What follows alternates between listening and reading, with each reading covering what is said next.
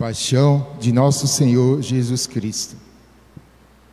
Naquele tempo, Jesus foi posto diante de Pôncio Pilatos e esse o interrogou. Tu és o rei dos judeus? Jesus declarou. É como dizes. E nada respondeu. Quando foi acusado pelos sumos sacerdotes e anciãos, então Pilatos perguntou: Não estás ouvindo de quanta coisa eles te acusam? Mas Jesus não respondeu uma só palavra, e o governador ficou muito impressionado. Na festa da Páscoa, o governador costumava soltar o prisioneiro que a multidão quisesse. Naquela ocasião, tinha um prisioneiro famoso chamado Barrabás. Então, Pilatos perguntou à multidão reunida: Quem vós quereis que eu solte? Barrabás ou Jesus, a quem chamam de Cristo? Pilatos bem sabia que eles haviam entregado Jesus por inveja. Enquanto Pilatos estava sentado no tribunal, sua mulher mandou dizer a ele: Não te envolvas com esse justo, porque esta noite em sonho sofri muito por causa dele. Porém, os sumos sacerdotes e os anciões convenceram as multidões para que pedisse Barrabás e que fizesse Jesus morrer. O governador tornou a perguntar: Qual dos dois quereis que eu solte? Eles gritaram: Barrabás. Pilatos perguntou: Que farei com Jesus, quem chamam de Cristo? Todos gritaram: Seja crucificado. Pilatos falou. Mas que mal ele fez? Eles, porém, gritaram com mais força: Seja crucificado. Pilatos viu que nada conseguia e que poderia haver uma revolta. Então mandou trazer água, lavou as mãos diante da multidão e disse: Eu não sou responsável pelo sangue deste homem. Este é um problema vosso. O povo todo respondeu: Que o sangue dele caia sobre nós e sobre os nossos filhos. Então Pilatos soltou Barrabás, mandou flagelar Jesus e entregou para ser crucificado. Em seguida, os soldados de Pilatos levaram Jesus ao palácio do governador e reuniram toda a tropa em volta dele. Tiraram sua roupa e o vestiram com um manto vermelho. Depois, teceram a coroa de espinho, puseram a coroa em sua cabeça e uma vara em sua mão direita. Então, se ajoelharam diante de Jesus e zombaram, dizendo: Salve, Rei dos Judeus. Cuspiram nele e, pegando uma vara, bateram na sua cabeça. Depois de zombar dele, tiraram-lhe o manto vermelho e de novo o vestiram com suas próprias roupas. Daí o levaram para crucificar. Quando saíam, encontraram um homem chamado Simão, da cidade de Cirene, e obrigaram a carregar a cruz de Jesus. E chegaram a um lugar chamado Gólgota, que quer dizer lugar da caveira. Ali deram vinho misturado com fel para Jesus beber. Ele provou, mas não quis beber. Depois de o crucificarem, fizeram um sorteio, repartindo entre si as suas vestes. E ficaram ali sentados, montando guarda. Acima da cabeça de Jesus puseram o motivo da sua condenação. Este é Jesus, o Rei dos Judeus. Com ele também crucificaram dois ladrões, um à direita e o outro à esquerda de Jesus. As pessoas que passavam por ali o insultavam, balançando a cabeça e dizendo: Tu que ias destruir o templo e construí-lo de novo em três dias, salva-te a ti mesmo. Se és o filho de Deus, desce da cruz. Do mesmo modo, os sumos sacerdotes, junto com os mestres da lei e os anciãos, também zombavam de Jesus. Outro salvou, a si mesmo não pode salvar. É rei de Israel, desça agora da cruz e acreditaremos nele. Confiou em Deus, que o livre agora, se é que Deus o ama, já que ele disse: Eu sou o filho de Deus. Do mesmo modo, também os dois ladrões que foram crucificados com Jesus o insultavam. Desde o meio-dia até as três horas da tarde, houve escuridão sobre toda a terra. Pelas três horas da tarde, Jesus deu um forte grito: Eli, Eli, lama sabachthani, que quer dizer: Meu Deus, meu Deus, por que me abandonaste? Alguns dos que ali estavam ouvindo disseram: Ele está chamando Elias. E logo um deles, correndo, pegou uma esponja, ensopou-a em vinagre, colocou-a na ponta de uma vara e lhe deu para beber. Outros, porém, disseram: Deixa, vamos ver se Elias vem salvá-lo. Então Jesus deu outra vez um forte grito e entregou o Espírito. E eis que a cortina do santuário rasgou-se de alto a baixo, em duas partes. A terra tremeu e as perdas se partiram. Os túmulos se abriram e muitos corpos dos santos falecidos ressuscitaram, saindo dos túmulos, depois da ressurreição de Jesus. Apareceram na Cidade Santa e foram vistos por muitas pessoas. O oficial e os soldados que estavam com ele, guardando Jesus, ao notar o terremoto e tudo o que havia acontecido, ficaram com muito medo e disseram: Ele era mesmo filho de Deus. Palavra da salvação. Glória, Glória a vós, Senhor. Demos irmãos que acompanham. Hoje nós celebramos o domingo de Ramos e da Paixão do Senhor. É assim que se chama a solenidade de hoje. Isso porque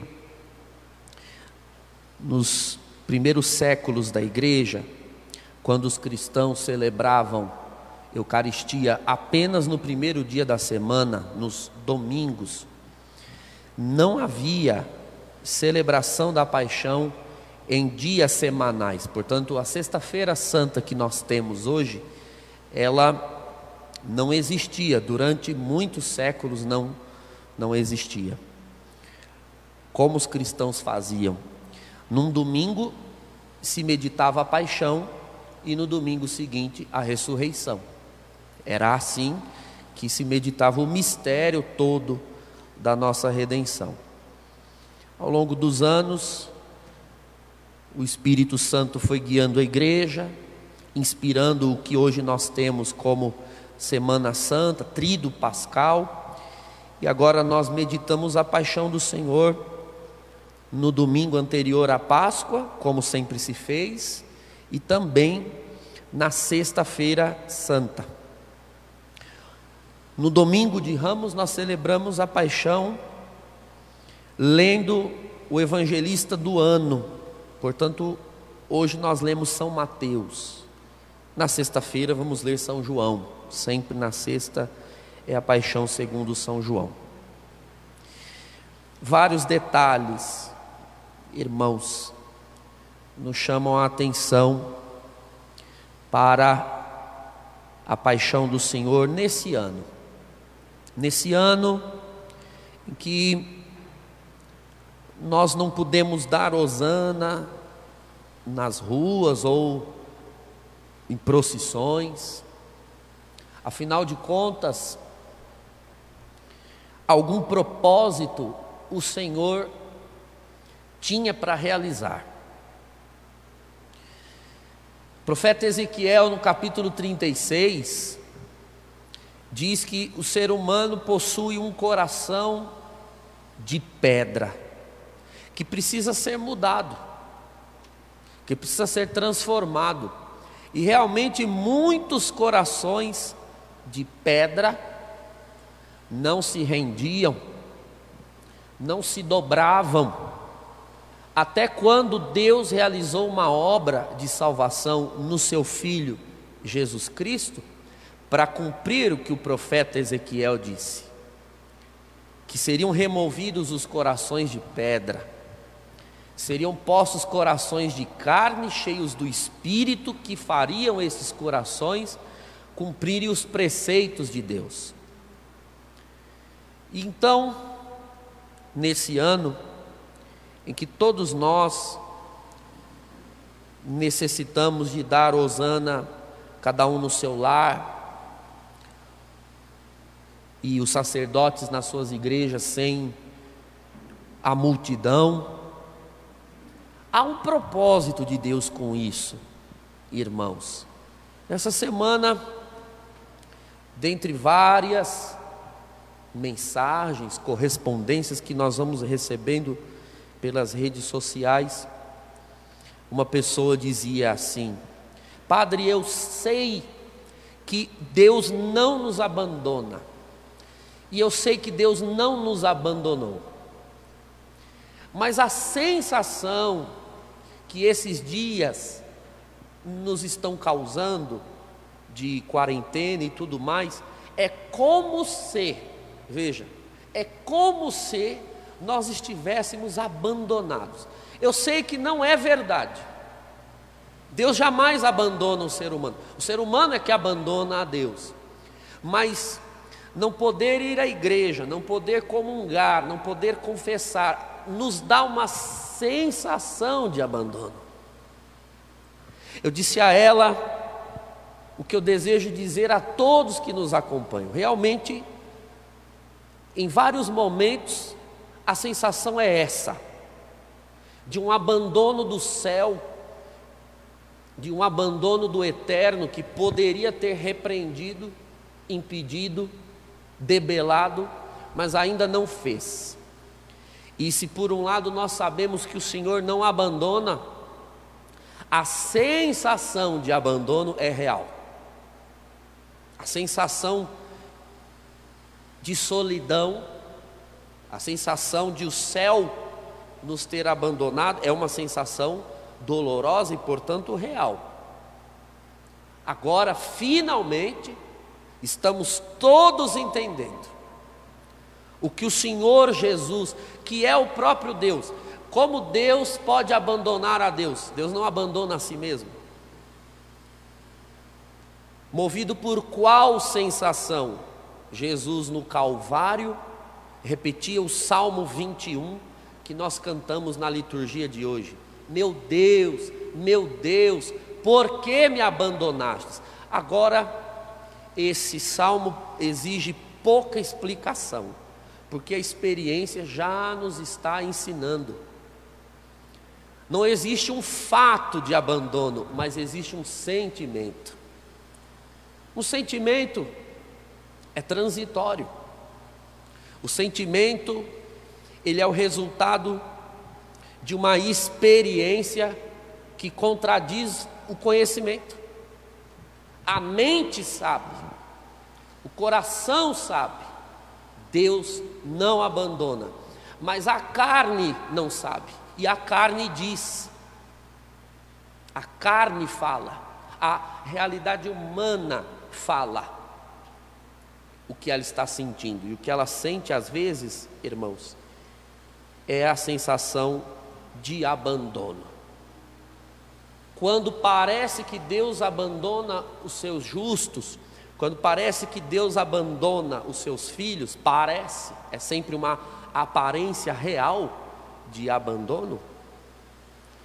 Nós lembramos, irmãos, que o cristianismo, a nossa fé cristã, é um conjunto enorme de aparências que enganam bem porque nós somos um povo de fé.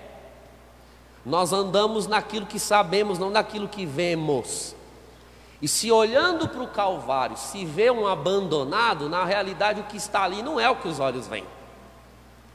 Na cruz não está um abandonado, na cruz está um redentor. Então, às vezes, nós olhamos para certas circunstâncias e que todos diriam: Deus abandonou aparência. Esse abandono é uma aparência que engana. Porque afinal de contas a nossa redenção toda é assim, feita de aparências que enganam. Parecia que na manjedoura havia um bebê e nada mais, mas era Deus que estava ali. Parecia que Herodes triunfaria, mas ele não pôde vencer, porque a revelação guiou José para o Egito com Maria e José. Parece que há um derrotado na cruz, mas nós sabemos que ali é o vitorioso. Na Eucaristia parece pão, mas nós sabemos que é a carne de Deus. Veja como tudo na nossa fé contém uma aparência que não condiz com o que a fé ensina. Isso, irmãos, gera muita zombaria. O Evangelho nos narrou vários comportamentos de pessoas ao redor do Senhor Jesus que zombavam dele. O versículo 42. A outro salvou, a si mesmo não pode salvar? Desça agora da cruz. Irmãos, por esses dias eu via muita zombaria para com os cristãos. Pessoas que dizem assim: bom, onde estão agora os que oram por cura? Por que não expulsam esse vírus da face da terra? Onde está o poder desse povo? Se vocês são assim tão intocáveis, resolvam com a oração de vocês o que todos nós estamos passando esse filme já é conhecido, irmãos. Zombarem de nós, zombarem do Senhor e zombar dos cristãos quando os males chegam. A outro salvou, e é verdade. Nós que sempre vimos milagres e curas, estamos todos passando pela mesma dor pelo mesmo período de isolamento, pelo mesmo período de crucificação, porque o Senhor na cruz é crucificado longe dos seus, fora de Jerusalém. Desce da cruz, diziam eles. Desce da cruz, dizem ainda para nós. Você não serve a Deus? Então, onde é que está Deus agora que te deixa passar por isso? Onde é que está Deus agora que te deixou perder o emprego por esses dias? Desce da cruz. Se é Deus mesmo que está na tua vida, onde está Ele que não te faz descer das dívidas que estão se acumulando? Onde está Deus? Desce da cruz. Eles não entenderam ainda, irmãos, que nós cristãos não descemos da cruz. É Deus quem vai aparecer para nos tirar de lá. Cristão não desce, ele é descido. E ele é descido quando o Pai achar que tem de nos descer dela. Porque tudo está nas suas mãos. Porque Ele, onipotente, o Criador, tem propósitos em todas as cruzes. Seria uma visão gloriosa se o Pai tivesse enviado do céu anjos naquele Calvário e descido o seu filho da cruz diante dos olhos de todos, ele poderia fazer assim. Ele tinha poder para isso. Mas não era o seu plano. Era preciso que ele entrasse na morte para tirar da morte os que estavam nela e com certeza, irmãos, mais bonito, mais glorioso do que ter impedido a morte do seu filho, foi ter deixado a morte vir, e quando tudo parecia perdido, retirá-lo do sepulcro. Mais glorioso do que tirá-lo da cruz, porque enquanto Jesus chamava pelo Pai, Reparem que no versículo 48, 47, 48, as pessoas ainda têm a esperança de que, de algum modo misterioso, enquanto Jesus vive, algo de sobrenatural ainda pode acontecer, porque eles não queriam acreditar que aquilo fosse verdade. Não dá para acreditar que é verdade o homem da Galileia que andava aqui no meio de nós, fazendo tudo que nós vimos ele fazer. Não dá para acreditar que é verdade que quem tirou Lázaro da sepultura não vai descer da cruz. E reparem que já quando Jesus repete, diz, melhor dizendo, o salmo: Meu Deus, meu Deus, por que me abandonastes?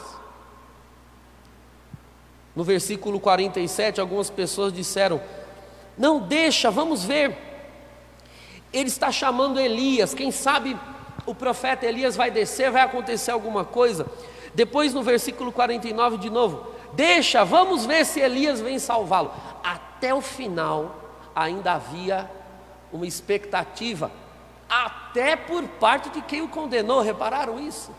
O condenaram como que querendo forçar a mão de Deus a se manifestar?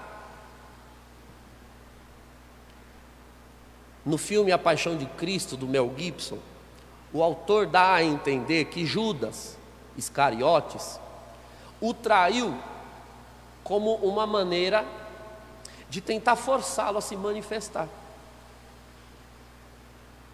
Talvez ele pensou assim: bom, se ele for preso e for condenado à morte, aí ele vai ter que re revelar a messianidade dele, o poder dele. E quando Judas percebe que Jesus se deixa prender, se deixa encarcerar e não manifesta o seu poder, Judas cai em si. É uma teoria. Talvez, irmãos, o mundo zombando da nossa fé quer forçar Deus a se manifestar. E às vezes nós também fazemos isso, hein? na nossa falta de fé. Empurramos Deus contra a parede, querendo fazê-lo se manifestar. Porque saber que Ele tem poder e não vê-lo usar esse poder em favor daqueles que Ele ama, nos faz questionar o seu amor ou o seu poder. Porque de duas, uma: ou nos ama muito, mas se não está fazendo é porque não pode, ou se ele pode e não fez, é porque não nos ama. As permissões de Deus nos colocam em questionamento diante da sua providência. Até o final ainda havia uma expectativa. Vamos ver se alguma coisa do céu vem salvá-lo. Mas Deus é maravilhoso em fazer surpresas. Deus é maravilhoso em dobrar os poderosos, como disse a Virgem Maria lá no Magnífica, de contradizer os soberbos, porque ver Jesus ser descido da cruz diante dos olhos de, de todos era algo esperado. O versículo 49 deixa claro: vamos ver se Elias vem salvá-lo ainda havia uma expectativa de que, quem sabe, alguém do céu venha tirá-lo da cruz. Agora, depois de morto, Jesus, não havia mais expectativa alguma.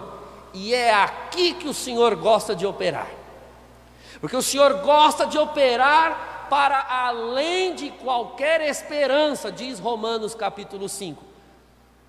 Enquanto a minha esperança e a tua ainda sobrevivem, nós ainda teremos muita fé nela. E não é para ter fé na nossa expectativa humana, é para ter fé na mão do Senhor, é para ter fé na mão dele. Então, quando todas as expectativas foram sepultadas e, jaz, e jaziam no sepulcro, havia três dias, aí sim, vem Deus, onde não há expectativa, ainda há o poder do seu espírito. Quando não há mais esperança, ainda há o espírito vivificador do Senhor. E aqueles que zombaram, ao longo do tempo, ao longo dos meses, dos anos que se seguiram, não viram mais Jesus Nazareno, mas viram coisa muito maior. Os discípulos se multiplicando, e a igreja andando sobre a face da terra. E ninguém pôde reter Jesus na sepultura, porque ele passou a viver no seu povo porque Ele passou a viver em nós, ou seja, nada pode calar aquele que abandonou as suas expectativas e optou por, na cruz, confiar no Pai. Nada pode segurar uma pessoa dessa. Como nada segurou o Senhor na sepultura, nada nos poderá segurar também. A nós, irmãos, fica o ensinamento nesse domingo. Nós não vimos multidões nas ruas hoje cantando Hosana. E quando os fariseus chegaram em Jesus, entrando em Jerusalém, disseram a ele: manda a multidão se calar. Jesus deu uma resposta. Jesus disse assim: se a multidão se calar, as pedras gritarão. Esse ano de 2020 foi o ano em que a multidão se calou. Eu sei que pode haver uma pedra dentro do teu peito, como aquela anunciada pelo profeta Ezequiel. Hoje, por esta palavra e pelo Espírito Santo, o Senhor diz: pedra, clame o meu nome, pedra, coração, alma endurecida, alma pecadora. A multidão se calou para você gritar: volte à vida, diga Osana diga bendito que vem, e ele vem para te salvar, e ele vem para te resgatar, e ele vem para nos alegrar contra toda expectativa humana. O mundo espera que nós baixemos a cabeça, o mundo zomba da nossa fé, mas nós damos hosana ao filho de Davi, mas nós damos bendito, glória ao que vem, vem para nos salvar.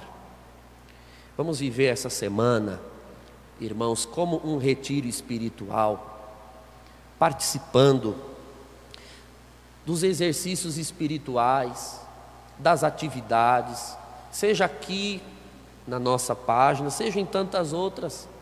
Viva, viva com a expectativa de que o Senhor, por estar usando meios diferentes esse ano, tem também então frutos diferentes para manifestar na sua igreja, no seu povo. E com certeza essa Semana Santa será gloriosa para todos nós.